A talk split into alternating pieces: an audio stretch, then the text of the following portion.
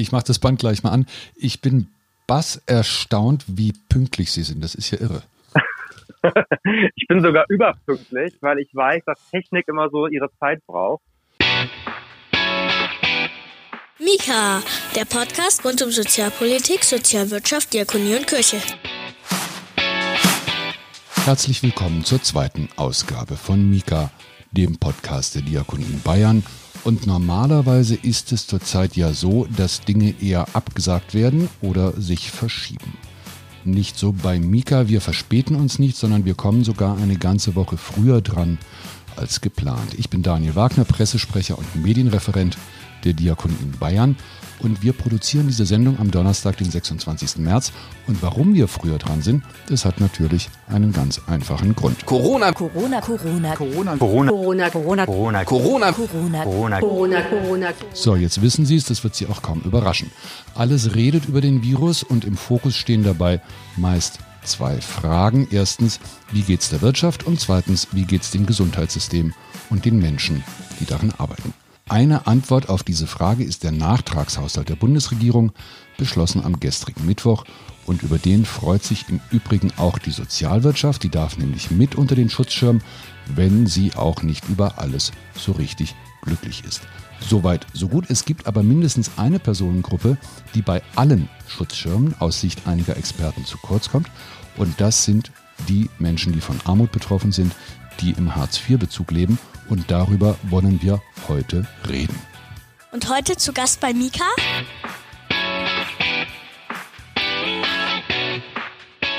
Michael David, zuständig für Sozialpolitik gegen Ausgrenzung und Armut bei der Diakonie Deutschland. Guten Tag. Wie ist es bei Ihnen? Sind Sie alle gesund? Das ist ja die erste Frage, die man immer stellt. In Berlin sind nicht alle Leute gesund, sonst gibt es hier keine Ausgangsbeschränkungen. Aber bei der Diakonie sieht es ganz gut aus. Das freut mich zu hören, aber die Diakonie hat Sorgen. Am Mittwoch hat der Bundestag einen Nachtragshaushalt beschlossen in Höhe von, Achtung, 156 Milliarden Euro. Das ist ein Haufen Holz. Und äh, das wird auch allgemein gefeiert. Und in dieser Summe sind auch Mittel für den sozialen Bereich, für die Sozialwirtschaft. Und äh, die wollte ja auch immer unter diesen Schutzschirm, denn was machen Einrichtungen, zum Beispiel der Behindertenhilfe, wenn sie schließen müssen, die Personalkosten aber weiterlaufen. Soweit, so gut. Aber ähm, so richtig glücklich ist die Diakonie nicht. Sie vermisst ganz offensichtlich Leistungen äh, für Arbeitssuchende. Herr David, was ist nicht in Ordnung? Was fehlt? Naja, erstmal weiß ich jetzt nicht, ob man sagen kann, ob jetzt Glück oder Unglück gerade das Entscheidende ist. Die Bundesregierung hat ja jetzt erstmal die gesetzlichen Grundlagen gelegt.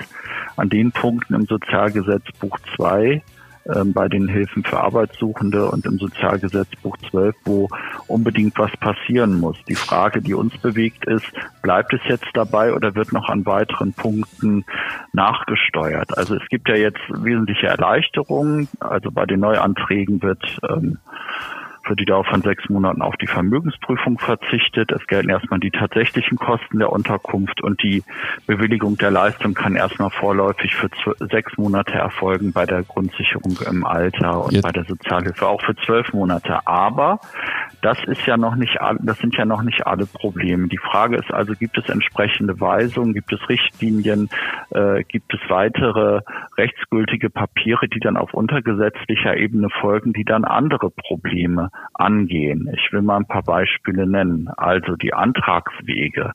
Die Frage ist ja, wie kommt jetzt eigentlich der Antrag ins Amt? Fein raus sind natürlich Leute, die irgendwie ein technisches Equipment haben, wo sie das entsprechend machen können und sich auch die Vordrucke runterladen können. Andere Leute können das nicht. Da ist dann die Frage, was gilt jetzt eigentlich wie als Antrag?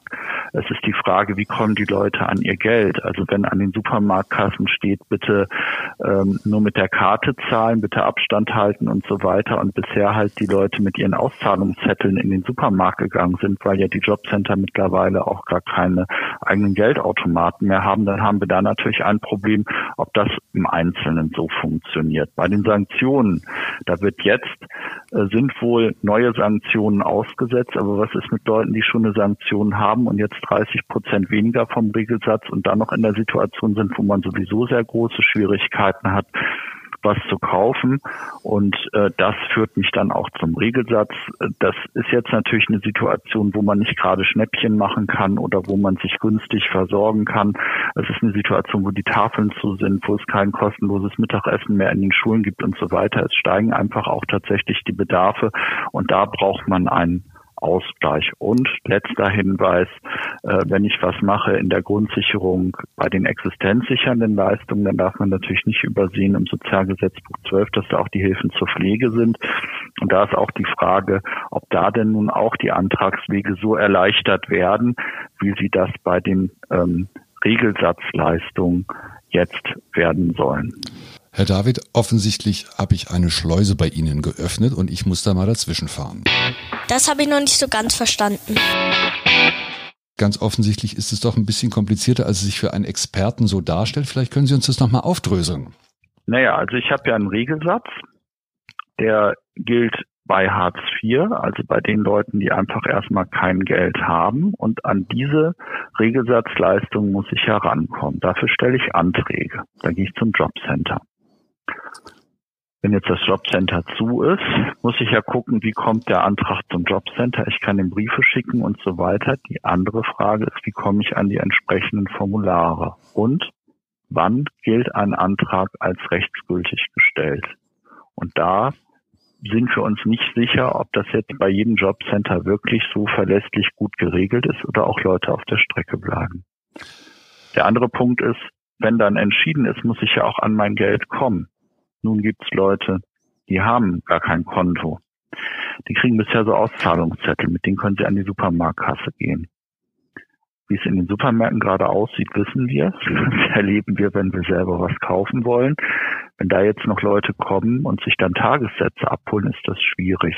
Selbst wenn sie für mehrere Tage was kriegen. Also man muss das sehr aufmerksam im Blick behalten, ob jetzt eigentlich die Sachen, die gesetzlich geregelt worden sind, ausreichen oder ob wir noch untergesetzlich weitere Regelungen, Weisungen, Richtlinien des Ministeriums und der Bundesagentur für Arbeit brauchen, damit das eigentlich alles klappt. Jetzt habe ich es endlich verstanden. Jetzt haben wir es ein bisschen aufgedröselt. Ähm, eine Meldung, die mir auf Twitter unterkam, war folgende. Warum regen sich die Arbeitslosen eigentlich so auf? Die haben doch eh keinen Job. Wieso leiden die eigentlich unter Corona? Tja, die leben ja am Existenzminimum. Und dafür kriegen sie ja den Regelsatz. Und das ist sehr, sehr knapp. Wir haben als Diakonie nachgerechnet, dass für Alleinstehende der Regelsatz eigentlich 150 Euro niedriger ist als das, was die Menschen tatsächlich brauchen als Existenzminimum.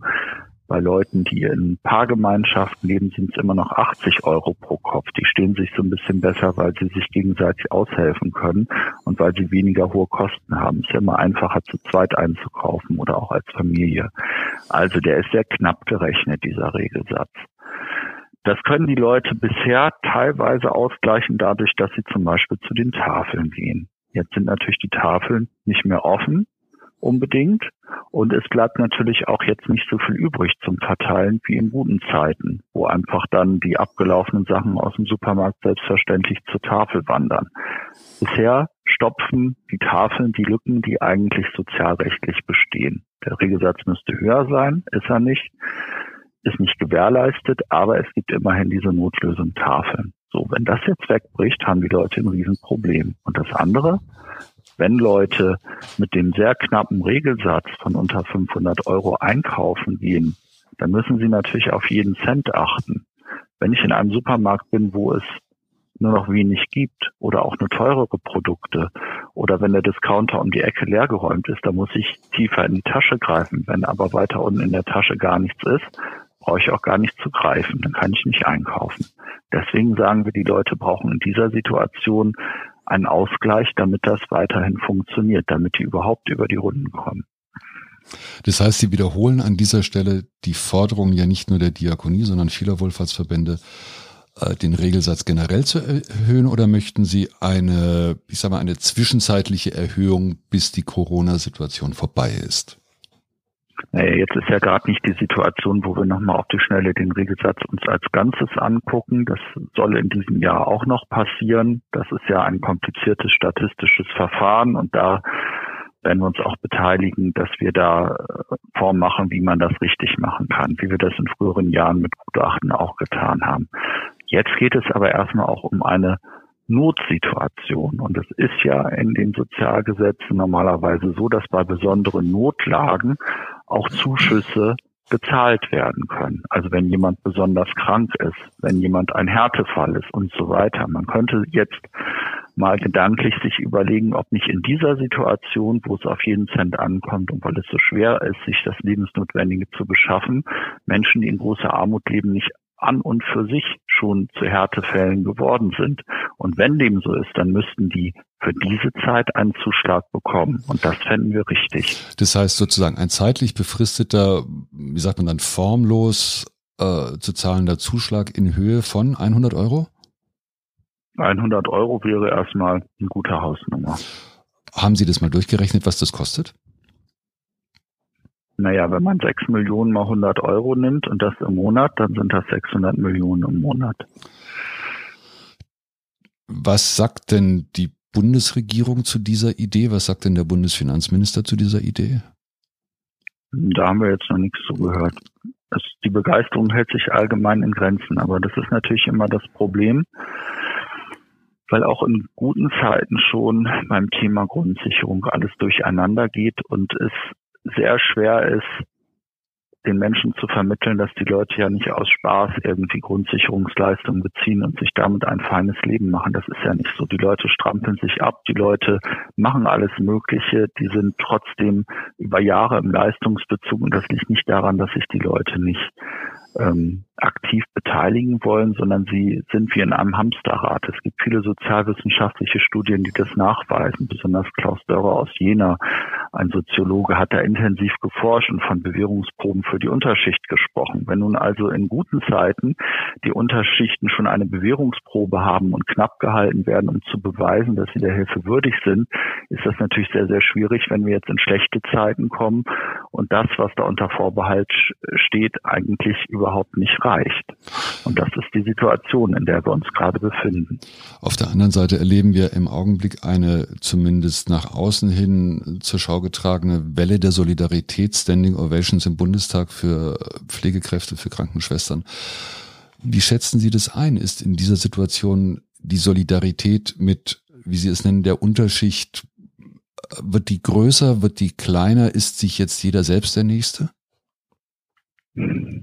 Das werden wir, das werden wir erfahren. Kann ich jetzt nicht sagen. Also ich, was meine Alltagserfahrung ist, was passiert, wenn ich durch die Straße in Berlin-Kreuzberg gehe, da sehe ich schon, dass die Leute irgendwie schneller mal einem Obdachlosen was in die Hand geben. Aber das kann natürlich auch ein sehr spezifisches regionales Phänomen sein. Aber so kann man natürlich Probleme nicht lösen, die sehr grundsätzlicher Art sind. Also wenn wenn Menschen in existenziellen Notlagen sind, kann ich mich ja nicht darauf verlassen, dass es dann einfach eine Welle der Solidarität gibt. Und auch Standing Ovations für Krankenschwestern sind natürlich sehr schön. Aber das ist ja erstmal nur etwas, dass man eine Wertschätzung ausdrückt. Wenn man jetzt sagen würde, bei Hartz-IV-Empfängern sagen wir auch nochmal alle, die tun uns gerade schrecklich leid, wäre denen ja auch nicht geholfen. Also man muss ja irgendwas machen. Und das, das ist, glaube ich, das, was in den Blick geraten muss, ähm, dass man in so einer harten Situation vielleicht auch mal zeitlich befristet einfach etwas großzügiger sein muss, damit einem das nicht sozial gegen die Wand fährt. Mika, der Podcast der Diakonie in Bayern. Ein Themenaspekt sind in diesem Zusammenhang die Kinder, ähm, die ja in den Bedarfsgemeinschaften auch Geld bekommen. Äh, da lese ich jetzt mittlerweile, dass sie ganz besonders zu den Opfern zählen. Naja, man kann sich ja jetzt mal vorstellen, was bedeutet das für eine Familie, wo bisher die Kinder, das ist ja eine Neuregelung im Bildungs- und Teilhabepaket, die wir auch sehr unterstützt haben und auch vorher gefordert haben, die kriegen ja kostenloses Mittagessen in den Einrichtungen. Wenn man jetzt nur mal überlegt, ein kostenloses Mittagessen, ein warmes, gutes, reichhaltiges, kostenloses Mittagessen ist pro Kind drei Euro am Tag wert. Und das mit fünf Tagen in der Woche ansetzt, dann sind wir schon bei 15 Euro in der Woche, die da fehlen. Und das können wir dann jetzt mal auf einen Monat hochrechnen. Es sind weitere Sachen, die im Bildungs- und Teilhabepaket umgesetzt sind, die jetzt ja auch nicht zum Tragen kommen. Alles, was im schulischen Umfeld passiert, im Vereinsumfeld, im Freizeitumfeld etc. Das heißt also, das bricht weg. Die Kinder sind zu Hause, die Kinder sind in sehr engen und kleinen Wohnungen, in sehr belasteten Situationen und es fehlen dann auch noch die Nudeln auf dem Teller, um es mal so deutlich zu sagen. Und auch da sind natürlich die Lücken sehr groß. Wir haben ja auch die Archen bundesweit zum Beispiel aus dem evangelischen Bereich, die da sehr helfen, Anlaufstellen sind für Kinder, wo geholfen wird, wo unterstützt wird. Die können ja auch nicht in der Form jetzt aufmachen. Und dann sollen die Kinder noch zu Hause Hausaufgaben machen, brauchen dazu bestimmte technische Mittel, brauchen Unterstützung durch die Eltern. Und das ist natürlich gerade in solchen Situationen sehr, sehr schwierig. Schon allein ein ruhiger Raum, mit dem man mal was machen muss. Insofern glaube ich, würde man bei einem Rettungsschirm für die Bevölkerung sich auch keinen Zacken aus der Krone brechen, wenn man sagt, pro Kind muss man das mit 80 Euro ausgleichen. Man kann damit nicht alle Schäden heilen. Man kann aber dafür sorgen, dass es einfach ein bisschen besser aussieht. Eine Frage zum Schluss, Herr David. Führt uns Corona vor Augen, welche Grenzen unser Sozialsystem hat und wie wackelig es bei genauem Hinsehen oder wie wenig krisenfest es bei genauem Hinsehen eigentlich ist? Ich weiß nicht, ob ich jetzt von wackelig oder nicht krisenfest reden würde, weil das, was unser Sozialsystem macht und normalerweise tut, macht es ja jetzt auch in der Krise. Also der Umfang, in dem wir uns bisher bewegen bei den Hilfen, der ist ja weiterhin gewährleistet. Und die Philosophie der gesetzlichen Regelungen, die jetzt gemacht werden, führt ja auch dazu, dass dieser Umfang weiterhin gesichert ist. Was man nur schmerzlich spürt jetzt gerade in der Situation ist, die Lücken, die man immer wieder hinnimmt, um Leute unter Druck zu setzen, die auch in guten Zeiten schon sehr stark wirken und einfach eine ganz extreme Belastung für die Menschen sind, sind natürlich in einer sowieso schon belastenden Situation eine noch viel größere Belastung für die Menschen.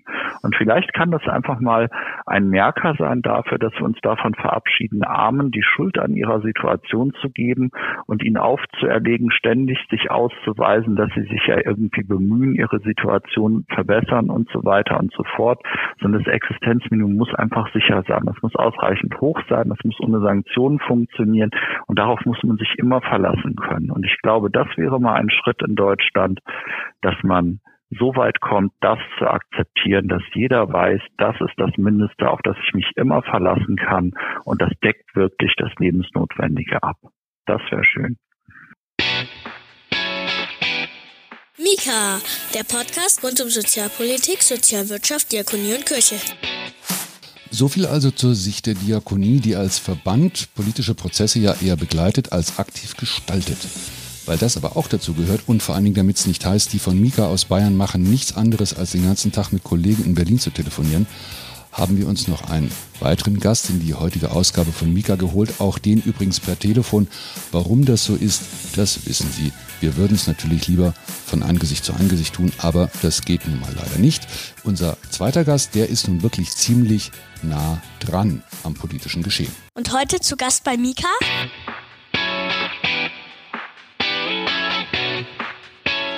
Sven Lehmann, Mitglied des Bundestags für Bündnis 90 Die Grünen und dort Sprecher für Sozialpolitik. Herr Lehmann, wo sind Sie gerade? Sie sind in Köln, ne? Ich bin Köln, ich bin heute aus äh, Berlin nach Köln zurückgefahren mit dem Zug, ja. Das heißt, Sie waren gestern bei der Abstimmung im Bundestag dabei? Genau, ich war im Ausschuss Arbeit und Soziales, habe die Beratungen da gemacht für die Grünen und war danach auch ähm, im Bundestag bei der Abstimmung, ja. Damit, äh, Herr Lehmann, sind wir bei Mika schon in medias res. Das war ja gestern eine Abstimmung, die gefeiert wurde wie nichts Gutes. 156 Milliarden einfach mal so hinterher und jetzt kommen zwei äh, Gruppierungen und meckern und sagen, das ist doch irgendwie alles nicht so doll. Das eine ist die Diakonie und das andere sind die Grünen. Und beide sagen, äh, die Hartz-IV-Empfänger sind vergessen worden. Ja, also ich glaube, dass dieses Sozialschutzpaket sehr, sehr viele richtige Maßnahmen ähm, enthält. Zum Beispiel einen erleichterten Zugang zur Grundsicherung, ohne diese ganzen äh, Sachen wie Sanktionen und Vermögensprüfungen und Erreichbarkeitsanordnungen, die Hartz IV so schwierig machen. Und das Zweite, was sehr gut ist, ist, dass äh, es ein Rettungsschirm gespannt wird für die sozialen Dienste vor Ort. Das ist auch wichtig. Aber in der Tat, gerade Menschen, also Kinder, Familien, aber auch Erwachsene, die in Hartz IV schon sind oder in der Sozialhilfe, die äh, haben leider keinen Zuschlag auf den Regelsatz bekommen. Das wäre aber total wichtig, weil wir jetzt schon merken, dass äh, die Lebensmittel teurer werden, dass viele Tafeln zumachen und da müssen wir weiter, finde ich, Druck machen, denn die dürfen nicht vergessen werden. Wie soll das denn konkret aussehen? Also ich sag mal, gerade bei Kindern und Familien ist das ja so, dass äh, zum Beispiel bestimmte Angebote, wie zum Beispiel ein kostenfreies Mittagessen, Kita und Schule oder Sportverein mitmachen, gerade einfach nicht geht, weil die Einrichtungen geschlossen sind. Das heißt, auf die Familien kommen da einfach mehr Belastungen zu. Genauso ist es bei erwachsenen Menschen in der Grundsicherung, dass, wie gesagt, wenn die Tafeln zu sind, auch für Armutsrentner beispielsweise, sind die einfach darauf angewiesen. Das heißt, die Lebenskosten steigen. Und ich wäre dafür sowieso grundsätzlich, dass der Regelsatz in der Grundsicherung äh, deutlich angehoben wird. Aber solange das nicht der Fall ist, muss es einen Zuschlag geben auf den jetzigen Regelsatz. Das kann man machen in Form einer Mehrbedarfsregelung, das kann man sogar untergesetzlich machen. Leider sperrt sich aber die Bundesregierung da noch und da finde ich, muss es weiter Druck geben, denn wie gesagt, diejenigen, die jetzt schon viel zu wenig haben, die dürfen nicht noch weiter abgehängt werden. Wir stellen an dieser Stelle fest, Sven Lehmann und unser Kollege von der Bundesdiakonie, Michael David, marschieren hier Schulter an Schulter für eine entsprechende Lösung. Hat die Bundesregierung an der Stelle eigentlich einen blinden Fleck? Ich finde, dass die Bundesregierung und vor allem die Arbeitsmarkt- und Sozialpolitik an der Stelle, was Grundsicherung angeht, sowieso einen blinden Fleck hat. Also es sind in den letzten Jahren sehr, sehr viele teilweise auch sehr gute Sachen gemacht worden im Bereich der Arbeitsmarktpolitik, wie zum Beispiel einen sozialen Arbeitsmarkt aufzubauen, Hilfen für Langzeitarbeitslose und ähnliches. Allerdings ist es immer so, dass diejenigen, die in der Grundsicherung drin sind, ähm, oft vergessen werden bei Fragen der Würde. Also zum Beispiel die Frage des Regelsatzes ist einfach seit vielen, vielen Jahren ein absolut blinder Fleck. Und das geht natürlich nicht, weil da geht es um Teilhabe. Auch Menschen, die nicht erwerbstätig sind oder die die aufstocken müssen, haben das Recht darauf, an dieser Gesellschaft teilzuhaben. Und der Regelsatz ist auf Kante genäht seit vielen, vielen Jahren. Und das fällt uns jetzt auf die Füße, weil wir jetzt merken, wie gesagt, wie sehr die Menschen abgehängt sind. Und das darf äh, einfach nicht so weitergehen, weil es dürfen jetzt in dieser Krise die Ärmsten nicht noch ärmer werden, sondern wir müssen gerade jetzt dafür sorgen, dass die Gesellschaft zusammenbleibt. Aber den blinden Fleck hat ja anscheinend nicht nur die Bundesregierung. Das Netz ist voll von Sympathiebekundungen für Pflegekräfte, für Krankenschwester, für Rettungssanitäter, für Mitarbeiter der Feuerwehr, die jetzt zurzeit natürlich auch einen super Job machen, ähm, die Personengruppe, um die es uns beiden jetzt gerade geht, die wird da immer fröhlich vergessen. Fallen die Hartz-IV-Empfänger eigentlich generell hinten runter aus Ihrer Sicht? Ja, absolut ist das so und ich finde das äh, wirklich töricht, immer diese Gruppen gegeneinander auszuspielen. Also ja, selbstverständlich haben wir Berufe, die sind unterbezahlt in dieser Gesellschaft, vor allem in der Pflege, vor allem äh, in den Kitas, in Sozial- und Gesundheitsberufen. Die Arbeitsbedingungen dort sind nicht besonders gut. Das heißt, wir brauchen da mehr Personal, wir brauchen Entlastungen. Aber das sollte man nicht dagegen ausspielen, dass wir eben in dieser Gesellschaft auch sehr, sehr viele Menschen haben, die äh, gar keine Möglichkeit haben zu arbeiten, sei es aus ähm, Vermittlungshemmnissen, wie es so schön heißt, oder aus Krankheit oder weil sie einfach langzeitarbeitslos sind. Und die gehören genauso zu dieser Gesellschaft dazu. Und äh, die werden leider sehr, sehr oft ähm, vergessen. Das ist ein ganz, ganz großes Problem. Ich glaube, es gibt irgendwie so eine unausgesprochene Formel, wer nicht arbeitet, soll auch nicht essen. Das hat, glaube ich, sogar Gerhard Schröder oder Müntefering geprägt. Und das zieht sich leider bis heute ähm, durch. So ein bisschen so dieses kein Geld fürs Nichtstun. Dabei hat das Verfassungsgericht ganz eindeutig gesagt, dass jeder Mensch ein Recht auf Teilhabe hat. Und das müssen wir politisch immer wieder ähm, erkämpfen, weil das ist leider kein Automatismus. Die werden leider sehr oft vergessen und das darf nicht sein. Ich glaube, der Satz, den Sie eben zitiert haben, der stammt äh, von Paulus. Also von wem bitte? Von, äh, Habe ich akustisch? Paulus. Kennen Sie. Äh, Mann mit Bart, äh, Bibel. Ja, ja, ich wusste nur nicht, also ich kenne ihn nur in der neueren Fassung und meines Erachtens von Müntefering oder Schröder, da würde ich mich jetzt nicht festlegen. Aber auf jeden Fall ist dieser Geist äh, ist ein ganz, ganz großes Problem weil was heißt denn überhaupt arbeiten? Ja, also da wird das zum Beispiel Ehrenamt schon gar nicht dazu gezählt oder Nachbarschaftshilfe oder ähnliches. Und offenbar ist in unserer Gesellschaft in Deutschland immer noch so, dass nur diejenigen, die Lohnarbeit nachgehen, irgendwie etwas wert sind. Dabei ist jeder Mensch etwas wert für diese Gesellschaft und auch jeder Mensch hat das Recht dazu zu gehören. Und das wird leider manchmal vergessen. Und ich finde es sehr, sehr gut, dass gerade da die Wohlfahrts- und äh, Verbände und die Sozialverbände auch im kirchlichen Bereich immer wieder auch daran appellieren und da Druck machen, dass in dieser Gesellschaft niemand vergessen werden darf. Lassen Sie uns noch einmal zurückkommen zur Konkretion dieser hm, Zuschuss, über den wir hier sprechen. Ähm, vorhin war die Rede von etwa 100 Euro. Wie groß schätzen Sie die Chancen ein, dass sowas funktioniert und wie schnell kann das gehen? Weil wir haben ja jetzt den Nachtragshaushalt in einer Rekordgeschwindigkeit gesehen. Wie schnell kann man da noch mal nachbessern? Denn unsere Wahrnehmung ist, dass wenn etwas erstmal in Gesetzesform gegossen ist, ist es unglaublich schwer, dann hinten dran noch mal hier ein Schräubchen zu drehen und da noch was zu verändern. Ja, also ich habe das gestern auch im Ausschuss, im Sozialausschuss im Bundestag auch angesprochen. Wir haben das auch in allen möglichen Gesprächen mit der Regierung auch immer wieder zum Thema gemacht. Und ja, leider ist es so, dass es jetzt in dem Gesetzespaket nicht drin ist.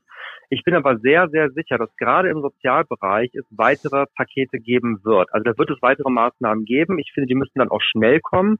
Und bei der Frage des Regelsatzes und des Zuschlags im Rahmen einer Mehrbedarfsregelung ist es, wie gesagt, so, dass das auch schon im Rahmen des jetzigen Sozialgesetzbuches möglich ist. Das heißt, es bräuchte aus meiner Sicht noch nicht mal unbedingt eine Gesetzesänderung, sondern man könnte das im Rahmen einer Mehrbedarfsregelung machen, dass man also einen Aufschlag zahlt wegen dieser besonderen Belastungen derzeit auf den Regelsatz und das ist auch weiter unsere Forderung sowohl an die Bundesregierung als auch an die Bundesagentur für Arbeit. Ich habe jetzt viele Konjunktive gehört.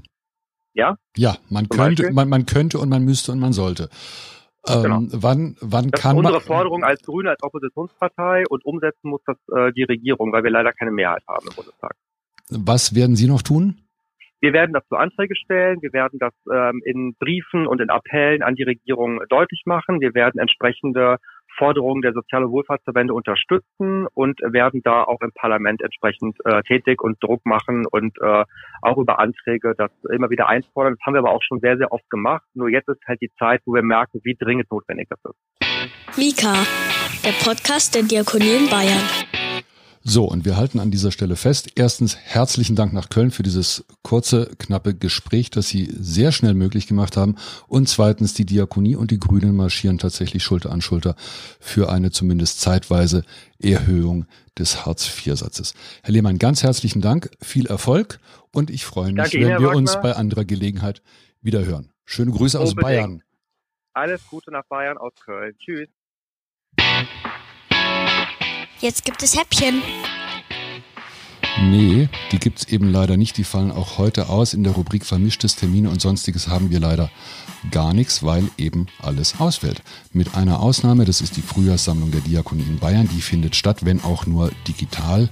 Und wenn Sie da was reinwerfen wollen, dann freuen wir uns natürlich unter www.diakonie-bayern.de slash helfen können Sie das tun. Nicht vorenthalten wollen wir Ihnen außerdem das Feedback auf die letzte Sendung mit Ulrich Lielche, dem Präsidenten der Diakonie Deutschland.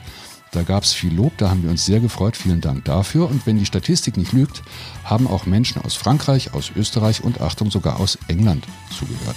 Und schließlich gab es dann noch einen Hörer, der hat sich gemeldet, weil er in der letzten Sendung eine unnatürlich lange Pause wahrgenommen hat. Sowas kommt vor, ist natürlich keine Absicht. Wenn Sie uns auch schreiben wollen, weil Sie eine Idee haben oder eine Anregung für die Häppchen oder einen Themenvorschlag, Sie erreichen uns unter podcast.diakonie-bayern.de und zuhören können Sie uns weiterhin über die Webseite Diakonie Bayern, über dieser, über Spotify und hoffentlich bald auch über iTunes. Die Jungs und Mädels mit der Frucht, die tun sich gerade noch ein bisschen schwer, aber da arbeiten wir dran, dass das auch bald funktioniert. Wie immer freuen wir uns über Sternchen und über Kreuzchen und über Däumchen und wenn Sie uns abonnieren. Ich bin Daniel Wagner, Pressesprecher und Medienreferent der Diakonie in Bayern. Das war's von unserer Seite. Bleiben Sie gesund, bleiben Sie stark. Mika ist eine Produktion des Diakonischen Werkes Bayern. Mehr über Mika und die Diakonie in Bayern finden Sie im Internet unter www.diakonie-bayern.de slash podcast.